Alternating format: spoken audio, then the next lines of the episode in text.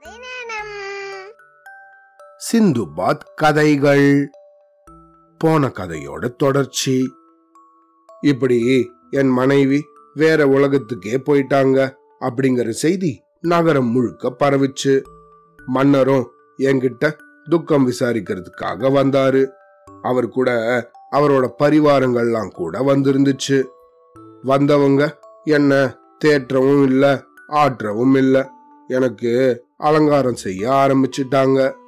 இந்த மன்னரோ அரண்மனையில இருந்தும் சில ஆபரணங்களை அனுப்பியிருந்தாரு. இதை எல்லாத்தையும் பார்க்க எனக்கு திகிலாக இருந்துச்சு.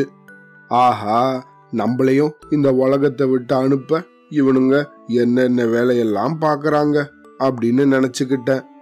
இதையெல்லாம் பார்த்துக்கிட்டு இருந்த சமயம் எப்படியாவது இவங்க கிட்டேருந்தெல்லாம் தப்பிச்சு ஓடிடலாமா அப்படின்னு நினைச்சேன்.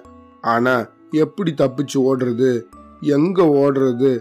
அந்த சின்ன தீவுல சுத்தி சுத்தி ஓடினாலும் திரும்பவும் இவங்க மத்தியில தான் வரணும். அது மட்டும் இல்லாம என்னை சுத்தி எவ்வளவு கூட்டம் இருந்துச்சு தெரியுமா? நான் பயந்தபடியே நின்னுகிட்டு இருந்தேன். இதுக்குள்ள சகல ஏற்பாடுகளும் ஆயிடுச்சு. நான் எவ்வளவோ அங்கிருந்து நழுவிடலாம் அப்படின்னு நினைச்சும் என்னை யாரும் விடவும் இல்லை. என்னையும் சேர்த்து எங்க ரெண்டு பேரையும் என் வீட்ல இருந்து அந்த குகையை நோக்கி தூக்கிட்டு போக ஆரம்பிச்சிட்டாங்க. கண்கள்ல நீர் மல்க நின்னுகிட்டு இந்த மன்னரும் கூட எனக்கு விடை கொடுத்து அனுப்பிட்டாரு. இந்த குகையை நாங்க நெருங்கினதும் முதல்ல அதுக்குள்ள என் மனைவிய இறக்கினாங்க. அப்புறம் என்னையும் கட்டி அதுக்குள்ள இறக்கினாங்க. என் கூட ஒரு குவளையில தண்ணியும் அஞ்சாறு ரொட்டிகளும் இறக்கப்பட்டுச்சு. நானு என்னை விட்டுடுங்க என்னை விட்டுடுங்கன்னு எவ்வளவோ மன்றாடினேன். ஆழவும் அழுதேன். அங்கிருந்து ஓடவும் முயற்சி பண்ணேன். ஆனா என்னை யாரும் விடல. பலவந்தமாக என்னையும் உள்ள இறக்கிட்டாங்க. நானு அங்க உள்ள கீழே இறங்கினதும் என் இடுப்புல இருக்கிற கயத்தை அவுத்து விட்டுக்கோ அப்படின்னு சொன்னாங்க. ஆனா நானும் அதை அவிழ்க்கவே இல்லை. அவங்களும் அதை பெருசா பொருட்படுத்தவும் இல்லை. அவங்கெல்லாம் பிடிச்சிருந்த அந்த மறுமுனை கயத்தையும் கொகைக்குள்ள தூக்கி போட்டுட்டு அந்த குகையோட வாய மூடிட்டாங்க. உள்ள ஒரே இருட்டா இருந்துச்சு. முதல்ல எனக்கு ஒண்ணுமே தெரியல.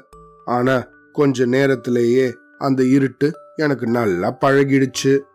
நாலாபுறமும் வெறும் எலும்பு கூடா இருந்துச்சு. எனக்கோ ரொம்ப பயமா இருந்துச்சு.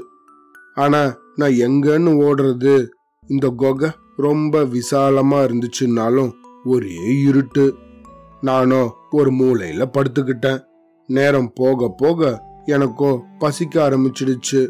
சோறு முக்கியம்ல அதனால பக்கத்துல இருந்த அந்த ரொட்டி துண்டையும் தண்ணியையும் குடிச்சேன். அதுக்குள்ள அடுத்த நாள் ஆயிடுச்சுன்னு நினைக்கிறேன். என்ன? அன்னைக்கும் மேல இருந்து இந்த பாறாங்கல்ல திறந்து குகைக்குள்ள இன்னும் ரெண்டு பேர் வந்து விழுந்தாங்க. ஆனா அங்க விழுந்ததும் அவங்களோட ரொட்டி துண்டும் தண்ணியும் தொபால்னு விழுந்துச்சு. அத போய் நான் எடுத்து நல்லா திங்க ஆரம்பிச்சிட்டேன்.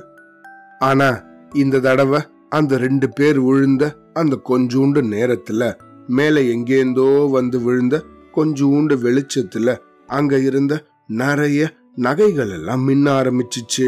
அத நானு அப்பதான் கவனிச்சேன். அதனால அந்த நகையெல்லாம் எடுத்து என்கிட்ட இருந்த என்னோட சட்டப்பைய ஒரு துணி மூட்டையாக கட்டி அதுல இந்த எல்லா நகையையும் சேமிக்க ஆரம்பிச்சேன். இப்படியே உள்ள இருந்த எல்லா நகைகளையும் எடுத்து மூட்டைகளாக கட்ட ஆரம்பிச்சிட்டேன்.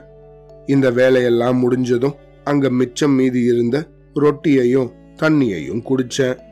தினமும் தூங்கி எழுந்ததும் இதையே ஒரு வேலையாகவே வச்சுக்கிட்டேன். தினந்தோறும் நிறைய நகைகளை எல்லாம் எடுத்து எடுத்து மூட்டை மூட்டையா கட்டி வச்சுக்கிட்டு இருந்தேன் என்கிட்டயோ ஏராளமான நகை மூட்டைகளும் துணிமணிகளும் சேர்ந்துடுச்சு. ஆனா இதையெல்லாம் வச்சுக்கிட்டு நான் என்ன பண்ண போறேன்?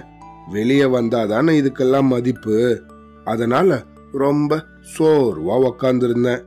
அப்போ திடீர்னு கீச் கீச் கீச் கீச்னு ஒரு சத்தம் கேட்க ஆரம்பிச்சிச்சு.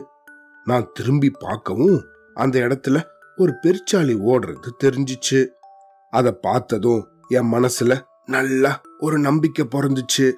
ஆஹா இந்த பெருச்சாலிய அப்படியே விரட்டிக்கிட்டு போனோம்னா அது எங்க போகுதுன்னு நம்ம கண்டுபிடிச்சிடலாமே அப்படின்னு நினைச்சு அந்த பெருச்சாலிய விரட்டிக்கிட்டே ஓடினேன் அது சுத்தி வளைஞ்சு ரொம்ப தூரம் ஓடிச்சு. நானும் விடவே இல்லையே. ஏன்னா அது எங்கேயாவது ஒரு துவாரத்தை வச்சுக்கிட்டு அந்த இடத்துக்கு தான் போகும் அப்படின்னு எனக்கு பட்டுச்சு.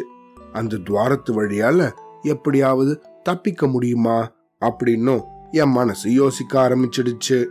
எனக்கு களைப்பும் சோர்வும் ஏற்படுற வரைக்கும் அது ஓடிக்கிட்டே இருந்துச்சு. நானும் ஆஹா வழியில எங்கேயாவது விழுந்துருவேனா? அப்படின்னு பல தடவை பயந்தேன். ஆனா ஆண்டவன் நான் விழறதுக்கு முன்னாடியே ஒரு இடத்துல கொஞ்சம் வெளிச்சம் தெரிஞ்சிச்சு. அந்த இடத்துல தான் அந்த பெருச்சாலையும் பாஞ்சிச்சு. ஆஹா அப்படின்னு நான் ரொம்ப நம்பிக்கையோட அந்த வெளிச்சத்தை நெருங்கி போனேன். நான் அந்த வெளிச்சத்துக்கு ரொம்ப அருகாமையில வந்து பார்த்தம்போது தான் அது ஒரு பாதை. வெளியுலகத்துக்கு கொண்டு போய் விடுற சுரங்கம் அப்படிங்கிறது தெரிஞ்சிச்சு. இதுக்கப்புறம் என்னாச்சுங்கிறத அடுத்த கதையில கேட்கலாம் சரியா? அவ்வளோதான்.